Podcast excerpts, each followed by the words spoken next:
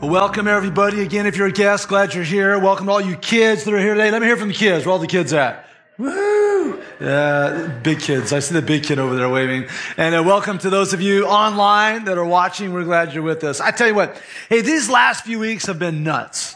Just been nuts. I literally think almost every person I've talked to has just been screaming busy. And they've just been uh, like borderline tapping out from all the events. Uh, some of the things I've been hearing about, experiencing myself as well. We've got, you know, school's almost out. So there's tests, projects, band concerts, award nights, proms, graduations, which means graduation parties, family coming out from out of town, dance recital, sports practice, games. People are working around their house and yards more, staying up late watching Cavs games. I'm just saying.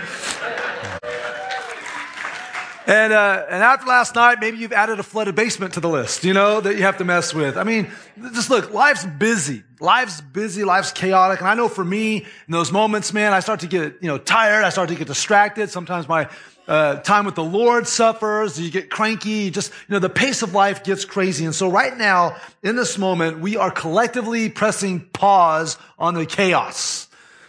And we're just coming here today with an attitude of worship we're here because we're grateful to a good God. We're here to, to learn and to grow and to be. So let's just breathe. And let's just take in what God has for us today. You know, as I uh, spent time studying this week and preparing for this message, what broke through all the noise and all the chaos for me was just a reminder about how loving God is and how faithful God is and how good God is and how good the gospel is. We've been talking a lot about the gospel as we go through this book of Romans. And the gospel, there's a bigger definition here on the screens for you, but the gospel in a thumbnail is basically the good news of the forgiveness of our sins so that we can be made right with God through our belief and faith in Jesus Christ and through his death on the cross and through his resurrection. That's the gospel. And the gospel is so good. And so as we go through this book in Romans, we're going to focus on the gospel. And uh, I think about what we talked about a few weeks ago. We talked about needing that gospel transformation in our life. Pastor Joe shared a couple weeks ago about how we're, we're bad by nature and we, we have a desperate need for the gospel. Our, our friend, uh, Rabbi Eric Lakatos was with, was with us last week. He talked about how the gospel leads us to a place of repentance. And as I kept reflecting on the gospel, I kept thinking about Romans chapter three, where we're going to be today. Here's the thought that just kept hitting me over and over and over again as I was in this place is that Jesus did for me what I could never do for myself. Man, Jesus did for me what I could never do for myself. That's why we're here. That's why you're watching online, because Jesus did for you what you could never do for yourself. And if you're a follower of Christ, you get that. You understand what I'm saying? If, you, if you're not there yet, if you're still searching spiritually, um, you know, you're trying to check out, you know, things, maybe you're thinking, that's not why I'm here. I'm here because, you know, I want to hear more about God or I want to hear about the Bible. Some of you are saying, no, I'm here because I've got a drug problem. Someone drugged me to church this morning, you know, and I just got to be here. Let me assure you, the reason you're here today is because God wants to put on your heart what He's put on my heart this whole week. Is that Jesus did for you what you could never do for yourself. And that's really the big life message that we're going to just kind of put everything on today. And when I think about that, it's like, well, first off, what did Jesus do? well, he made us right with God. Well, that leads us to think, well, why, why can't I make myself right with God? Why can't I do it? Everyone say sin. That's why we can't make ourselves right with God, because we have sin in our life. Well, then, how did Jesus make us right with God? Everyone say substitute. He was our substitute. We'll talk more about that in a minute, what that means. Well, if we have sin and Jesus was our substitute, then how can we be made right with God through Jesus? Everyone say surrender. we got to surrender. We got to surrender. And those are the three big words we're going to, we're just going to wrap everything around today. Like, like those are three words that just, we're going to drive home, man. It's a great um, capturing of the gospel. It's a great capturing of Romans chapter three, where we're going to be today. Sin, and substitute and surrender. And so I want to invite you to open up your Bibles with me right now to Romans chapter 3, or you can uh, fire up your Bible application. Some of the verses are going to be uh, on the screens as well. Now we're going to focus on these three words of sin, substitute, and surrender. And we're going to rally our hearts around this understanding that Jesus did for us what we could never do for ourselves. And so that's where we're going to go today. Now, as we're approaching Romans chapter three, I really just want to do a, a paraphrase, a summary of the first 20 verses, because the first 20 verses of Romans chapter three really are continuing the themes that we see in Romans chapter one and Romans chapter two. It's a contrast between God's holiness and righteousness and our unrighteousness and our sin and our rebellion. And that because God has given special and uh, general revelation that we're without excuse. And God's made himself known to everybody by what he's created in the world, by what he's put inside of us in our conscience, by special uh, revelation through uh, the coming of Christ and through his word. He, he selected um, a unique people group the, the Hebrews, the Jews, Israel, and, and he gave them a unique blessing of God's word, the law, his rules coming through them. But even those laws and rules mean nothing if they're written on stone and they're written on parchment, but they're not written on our heart, right? Like you can have Bible verses, you know, everywhere around you, but if they're not in your heart, man, they don't, they don't do you any good. And so, so really, when you look at the condition of man, we're accountable to God and we're without excuse. This is really the theme that we see as you go through the first 20 verses of Romans. But then we're going to find ourselves in, in Romans 3, 21 through 31, and two words break through. Just like those dark, gloomy storm clouds, like the ones a lot of us saw yesterday. You ever get that when the dark clouds are there and all of a sudden the sunbeams come flooding through? I love that look. And these two words are like sunbeams flooding through the darkness. These two words are like a clap. Like, hey, Pay attention because here's the situation. Man, it's bad news. It's sinful. You know, there's sin, there's righteousness, unrighteousness. And then verse 21, we find ourselves in Romans chapter 3, verse 21. And what are those two words that, that snap us to attention? But now. But now. It's like God saying, look, man, it's bad news, bad news, bad news, bad news. But now I want to give you some good news. And so join me in Romans chapter 3, verse 21. But now the righteousness of God has been manifested apart from the law. That's God's rules, the Old Testament law. Although the law and the prophets bear witness to it. The righteousness of God through faith in Jesus Christ for all who believe. For there is no distinction. For all have sinned and fall short of the glory of God and are justified by his grace as a gift through the redemption that is in Christ Jesus, whom God put forward as a propitiation by his blood to be received by faith. This was to show God's righteousness because in his divine forbearance, he had passed over former sins. It was to show his righteousness at the present time so that he might be just and the justifier of the one who has faith in Jesus. Then what becomes of our boasting? It is excluded. By what kind of law? By a law of works? No, but by the law of faith. For we hold that one is justified by the word. Every time you, by the way, every time you say that we're justified, I want you to think made right with God. Okay. We are justified by faith apart from works of the law?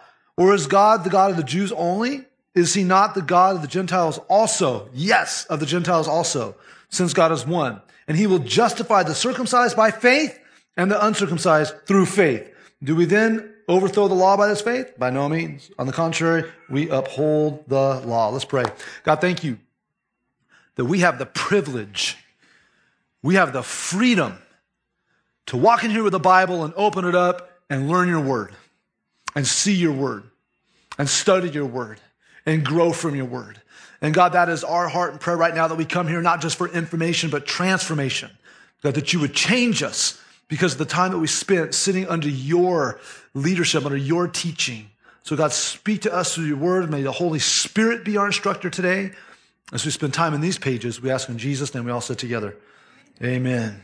So back to our three summary words. If we're to summarize those verses with those three words, let's just unpack those a little bit. We have to start with sin. We have to start with sin. What is sin again? Sin is basically the falling short of God's standard of holiness and perfection. It means to break God's rules, right? God's laws. And we know that sin originated through the first man, Adam.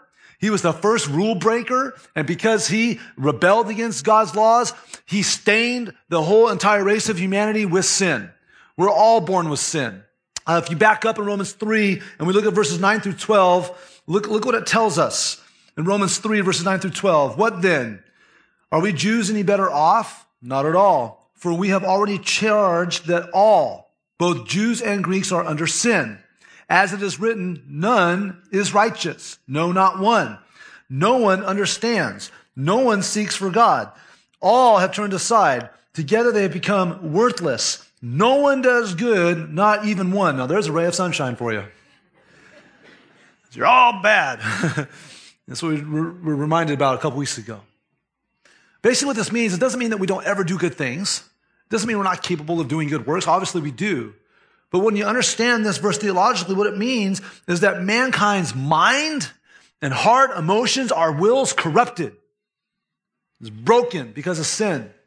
What it means is that we've been corrupted and we are incapable of pleasing God with our human effort. And we are incapable of pleasing God just on human effort. And so we come down at Romans 3.23. It just, it just puts it in a snapshot. For all have sinned and fall short of the glory of God. It's so important for us to understand that sin is a falling short. God, God's standard is perfection and holiness, and we fall short. When I see that, instantly what comes to my mind is me as a fifth grader. I'll tell you what I did as a fifth grader. I would go over my grandma's house often, all right? And all grandma's houses have different fun things. Some have swing sets, playgrounds. My grandma had big trees. I could climb in the backyard. And she had a cookie jar that, that I have now. It's in my closet. I got grandma's cookie jar, you know, after she passed on. And um, she also had a chin-up bar in the hallway. And so, uh, you know, I'm fifth grade boy, man. I'm trying to do, I'm trying to get, you know, some muscles on me. I'm just skin and bones. So I'm jumping up there and hanging on that thing. And I had to use this little ottoman, you know, to, to, to, to jump up and reach it. And so I, I did that and I, you know, I'd mess around. And then one day I'm like, this is getting kind of bored. Let's mix it up, you know? So I backed the ottoman up a little bit and I jumped and grabbed it. I'm like, oh, that was easy. So I backed it up some more and jumped. That was easy. Pretty soon, I'm all the way at the end of my grandma's hallway on this ottoman. I'm thinking I've got a Superman cape on or something, man.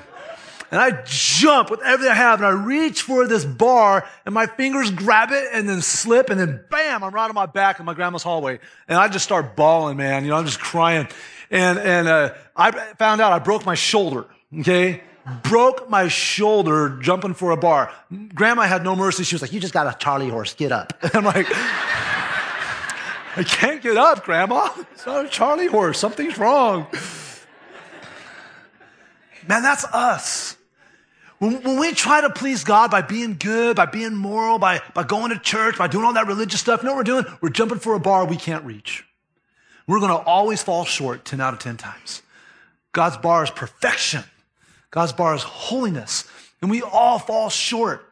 Maybe it's a little bit like this, man. Go to Cedar Point and they all have those little, like, you have to be this high to ride this ride. It's like every time you walk up and if you're too short, you can't get on. Look, we can't get into heaven because we can't meet the line. It's, we fall short. That's the understanding of sin is that we fall short. If we were to capture this with a movie line, it'd be from the Knight's Tale when it says you've been weighed, you've been measured, and you've been found wanting. This is, this is the understanding of sin. And then we see in verse 27 a great reminder, a very humbling reminder that we're reminded that when we have no pride or boasting. We can't, we can't be prideful or boastful about anything we have to offer. We've got nothing to bring to the table when it comes to God because of our sin. And even though um, God gave the law and God gave righteousness through the law, the law, the rules, even rule keeping can't justify us. It can't make us right with God. You know, he tells us that in Galatians chapter 2, verse 16. He says, Yet we know that a person is not justified, meaning right with God, by works of the law, but through faith in Jesus Christ. So we also have believed in Christ Jesus in order to be justified by faith in Christ, not by works of the law, because by works of the law, no one will be justified. So when we think of law, we think of morality, we think of good works, we think of God's rules. Here's the bottom line. The law showed us God's measure of righteousness. And Jesus was God's means of righteousness. All God's law does for us is reveal just how bad we are. It makes us aware of our sinfulness, and so we have sin. This is the theme that we've been seeing now for, for weeks on end. So then, why do we have this emphasis on Jesus? Why, why when it talks about faith in Christ, and, and why do we see this emphasis in Jesus? Well, that takes us to our second word we need to understand substitute. Substitute. I'm not talking your substitute teacher kind of substitute. I'm talking the one who takes your place kind of substitute. All right. Like tomorrow, I'm going to find myself in a dental chair around noon. I'm getting two of my wisdom teeth yanked out. I would love to find a substitute right now for someone to do that on my behalf, but I'm just going to have to go through that. And so when you're talking about substitute, you're talking about someone who takes your place. And a substitution is a huge part of trying to understand the gospel and your need for Christ. I mean, think about it. If you break the law, you have to pay for your violation. There's a price to be paid. The price of our sin is not just physical death entering into the human race, it's spiritual death. It's an eternity apart from God in punishment. That's the, the, the price of breaking God's rules and breaking God's law. And if God did not punish, God would not be righteous. You know, there's such a movement of people like, well, God's not going to punish. God's just a good God. Yes, God is a good God, but he's a just God. And, and man, you got to look at both sides of that coin. He's loving on one side, and he's just on the other. And if he wasn't going to punish, then he wouldn't be righteous at all. He has to be a punisher to be righteous. And God's holiness and his justice demand punishment of our sins and of our violations of his holy standard of falling short from that bar. And so because of our sin, God's wrath is aimed at us. I don't know if you've ever had something aimed at you that, that was going to cause pain, you know? But like, but God's wrath is aimed at us because of our sinfulness. We have to understand that. That's so important. But that's when Jesus subbed in. Jesus became our substitute and he placed himself in the path of God's aimed wrath at us on the cross. That's what Jesus did. Look at Romans chapter 3 again. Look at verses 23 through 25 with me. We're reminded again all have sinned and fall short of the glory of God and are justified by his grace as a gift through the redemption that is in Christ Jesus, whom God put forward as a propitiation by his blood. Jesus being our substitute by putting himself in the path of God's wrath was an act of propitiation. And some of you are thinking, what is propitiation? Some of you are about to find out with the help of some of our beloved fellow CVCers. So, uh, with this video, let's find out what some other people in CVC think propitiation is.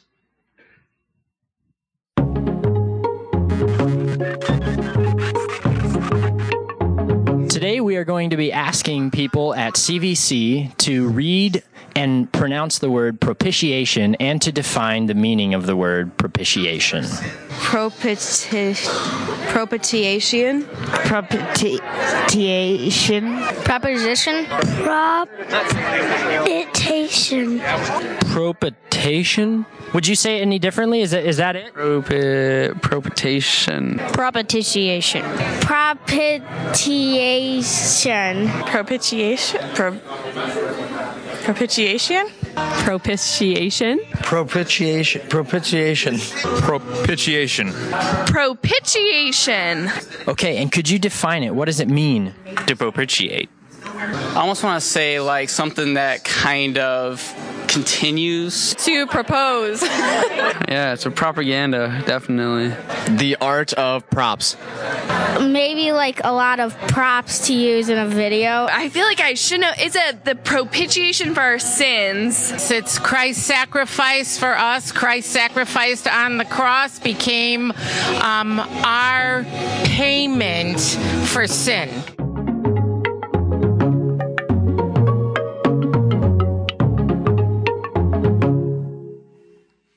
That's good, man. man, understanding propitiation, that, that there was an act of God through Christ to appease, to satisfy God's wrath.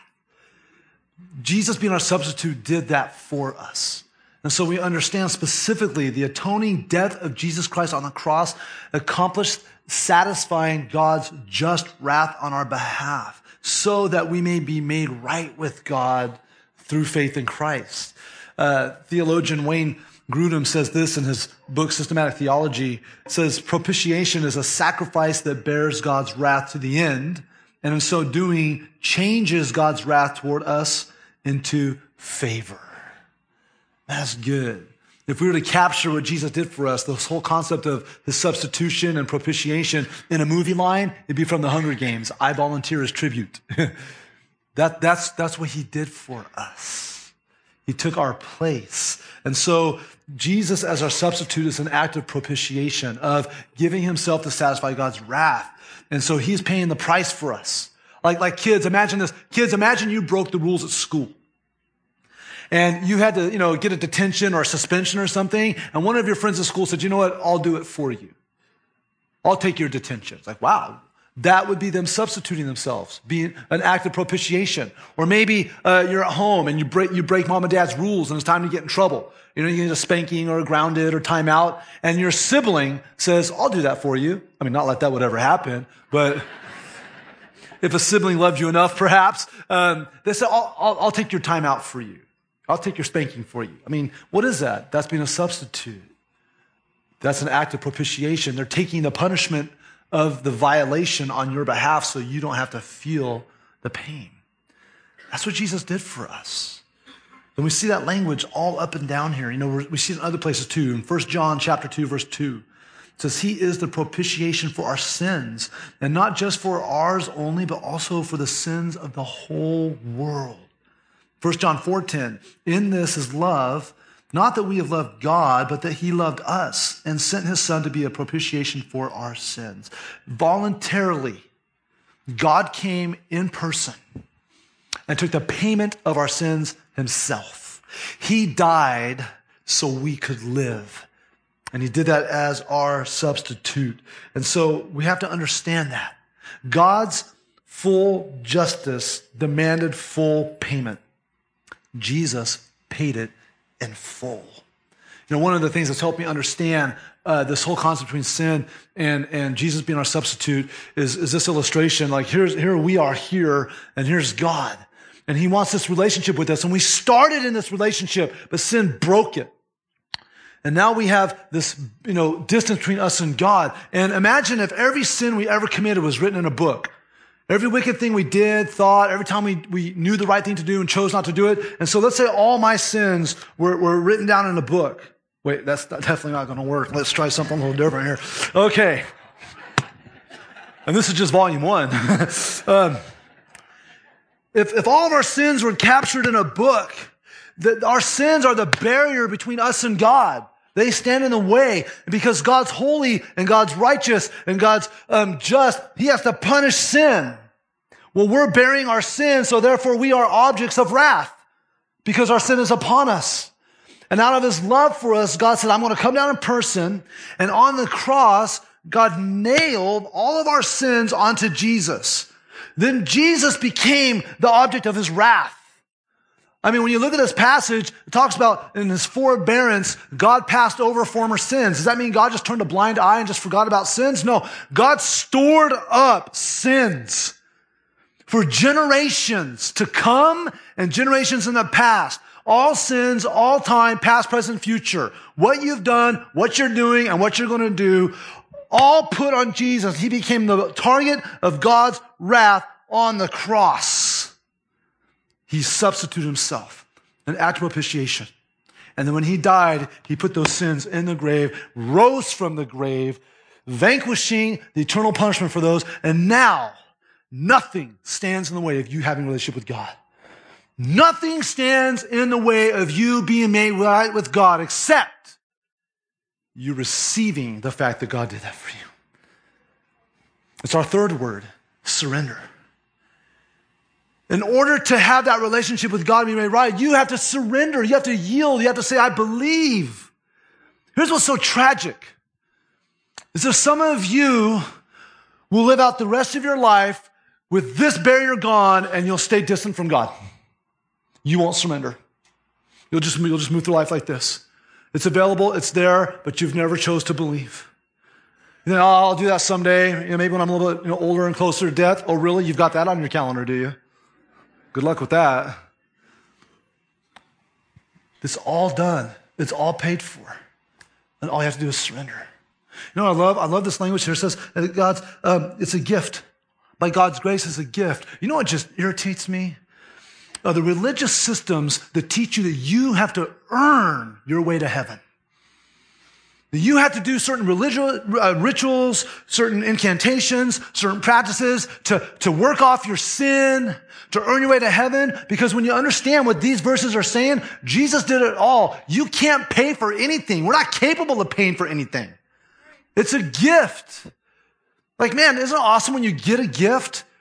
And I, I love giving gifts. It'd be so weird to like give a gift to someone. Like right now, the gifts are being handed out left and right. Graduations, birthday parties, weddings, babies, everything. Hey, hey, I just like you. Here's a gift, whatever, you know?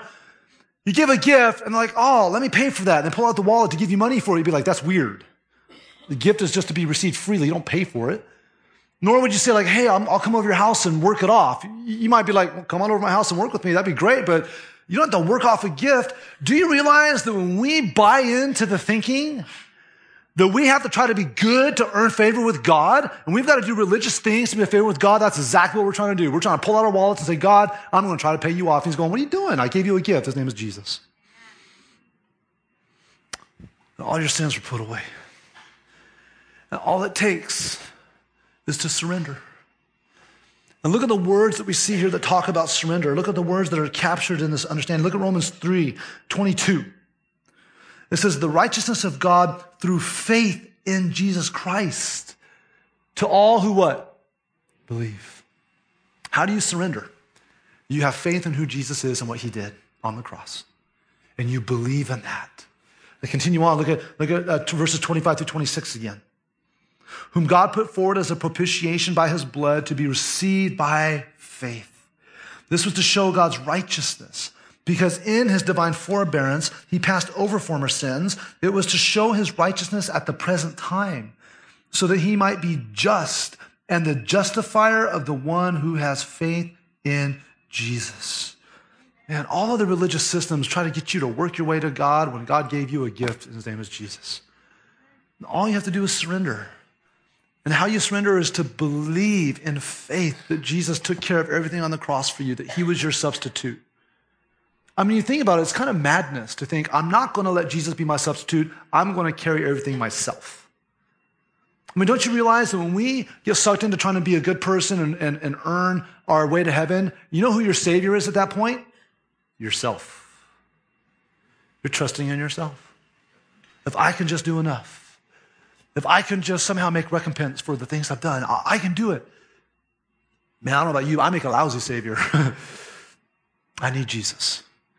So you have to turn from trusting in yourself and trusting in whatever little system to turn to trusting in Jesus alone, exclusively as your substitute, the one who took it on the cross for you to be made right with God. And it's an act of surrender. Some of you are missing out on the most beautiful relationship you could ever have.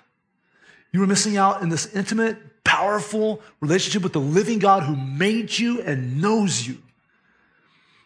And He's got a purpose for your life that would blow your mind, but you're missing out because you won't surrender. Some of you, you know Christ, but then you start to wander away. And you're not walking a surrendered life. You're making it complicated and you're drifting. Now, I love what uh, a, a pastor and author from the mid 1900s, A.W. Tozer, said about this. He said, The reason why so many are still troubled, still seeking, still making little forward progress is because they haven't yet come to the end of themselves. We're still trying to give orders and interfering with God's work within us. We're not surrendering. Those first two, sin and substitution, that's knowledge for the head and heart. But the surrender, that's the action for us. We've got to come to a place of surrender and live for Christ. What does that sound like? I love what the Apostle Paul says in Galatians chapter 2, verse 20. This is what surrender sounds like. Says, I've been crucified with Christ. It's no longer I who live, but Christ who lives in me. And the life I now live in the flesh, I live by faith in the Son of God who loved me and gave himself for me. That's the sound of surrender. That's the sound of someone who understands sin, substitute, and surrender. And so when you put all that together, what do we walk out of here with? Jesus did for us what we could never do for ourselves. We could never take care of our own sinfulness. Jesus did it. And that should change the way we live. That should change the way we, we interact in, with every person and we filter every experience. It should change what we want, how we define success changes how we enter into relationships and what kind of relationships we pursue, how we use our money, how we use our time, how we use our resources. Because Jesus did for us what we could never do for ourselves. Here's how we're going to close in that understanding today.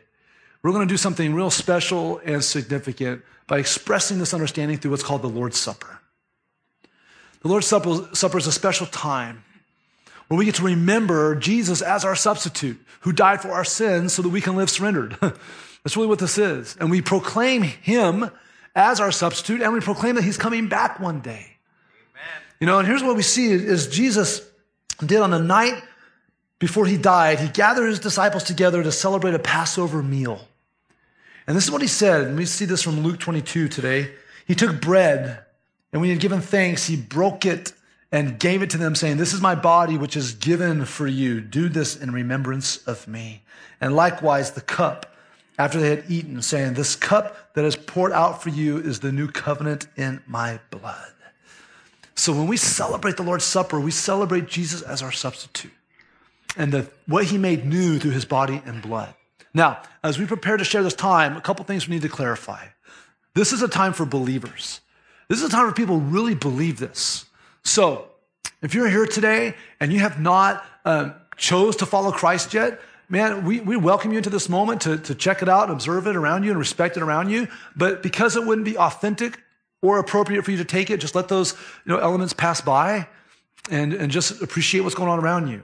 Because we have a good intergenerational mix this morning, for parents, you need to be thinking, has my kid actually made a profession of faith?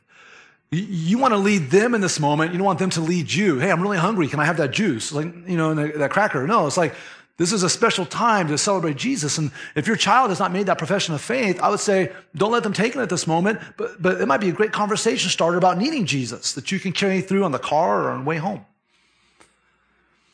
And for the rest of us, we're going to celebrate who Jesus is and what he did for us. I do want to say this for anyone who's either watching right now to take this in, or but for you in the room specifically, if you don't have that relationship with Christ, but you know today's the day you need to give your life to Christ, today's the day you're willing to surrender, this could be a beautiful moment for you because you could surrender and take the Lord's Supper at the first time. And so, what I recommend for you, what I encourage you to do, if, if that's you today, that you're going to surrender your life to Christ, as you're holding that cup, as you're holding that, that bread, that you just tell the Lord what you just heard Lord, I'm sinful. I deserve your wrath. I'm going to receive your wrath one day, but I heard today and I believe that Jesus came as my substitute and died on the cross for my sins. And he rose from the grave so I could have eternal life and new life. I believe that right now. I get to take these as an expression of my new belief. That's you today, do that. I encourage you, that's a great way to, to kick off your relationship with God. But if you do that, please let us know so that we can follow up with you and tell you how to grow in this new relationship. All you got to do is take the cards that are in the chair in front of you and, and fill that out and just, just, just say, hey, I gave my life to Christ today. And at, in the offering baskets, put those in, or maybe bring it up to us in person at the info center and say, hey, I gave my life to Christ today. And we'll just tell you how to grow. So, so don't, don't leave that part out because we want to follow up with you. So we're going to prepare our hearts right now to receive Lord's Supper together as a community, as a body. And then we're going to uh, celebrate together. Let's pray. Lord Heavenly Father. I thank you for the sober reminder that we are sinners. Thank you that we can celebrate that you came and gave us new life and eternal life through Jesus being our substitute on the cross. Right now, this act of repeating what you commanded us to do, to, to remember you in this moment, God, we, we do this with joy. We do this with almost mixed emotions, God, because we're, we're, we're grieved over our sins, Lord. We confess those to you. But yet, Lord, we're so grateful, and so joyous that you came and died and rose so that we can have relationship with you and be made right with you. God, I pray for those here today that for the first time they're going to give their lives to you, for the first time they're going to surrender. God, let this be a decision that um, activates such an awareness in them, such an obedience in them to experience all you have. God, for the kids being able to do this with their parents today, just a great memory of participating in Lord's Supper with mom and dad or family, siblings, and understanding what it means. So, God, this is a time where we reflect and we remember with great joy. In Jesus' name, we all said. Just just take the elements when they come and just hold them. Just hold them, and I'll come back up afterwards and we'll take them together. My brothers and sisters in Christ, the body of Christ was beaten, was bruised, was opened, was scarred. Should have been us. We should have taken every blow for every wrong thing we've done, for every wrong thing we've thought, for every time we've neglected to do the right thing. It should be us. And He stepped in as our substitute and he takes it. So, my brother and sister, we remember the body of Christ given for us. Take and eat.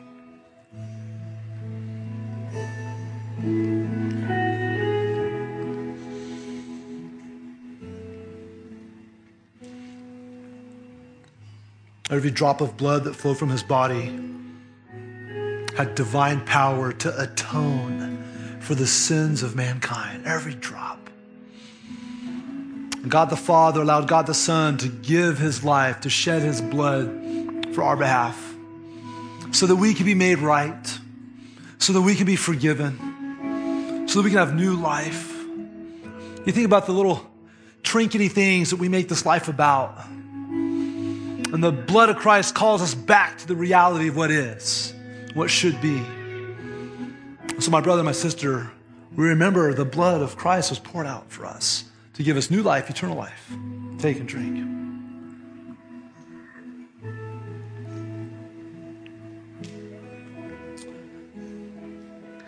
God, we just stand here laid bare. Lord, you know all our names. You know all our wrongdoings. You know what we're going to do wrong tomorrow. you already died for that and rose for that. Lord, you know what we're going to do wrong next week, next month, next year, if you give us that long. You've already died and rose for that too. And so, God, we come here and we celebrate you. We remember you, Lord. God, would you forgive us for just getting these blinders on our eyes, becoming so worldly? Just giving our energy and our life, and if you will, Lord, our very worship to the things of this world. And getting our self worth and our value and our joy from the things that fade in this life. God, right us, correct us, draw us closer and closer to you, Lord God. We want to be more like you. We want to live for you. God, help us to pray with passion for those who don't know you. God, give us courage to open our mouths and share the good news, the gospel with those who don't know. God, may we live surrendered because you substituted yourself for our sin. So, God, take our lives as gifts, use them for your glory. God, take the gifts we're about to receive right now so that more people can know the good news here in Northeast Ohio and around the world. So, God, we give you these gifts as well. We ask in Jesus' name. We all said together, Amen.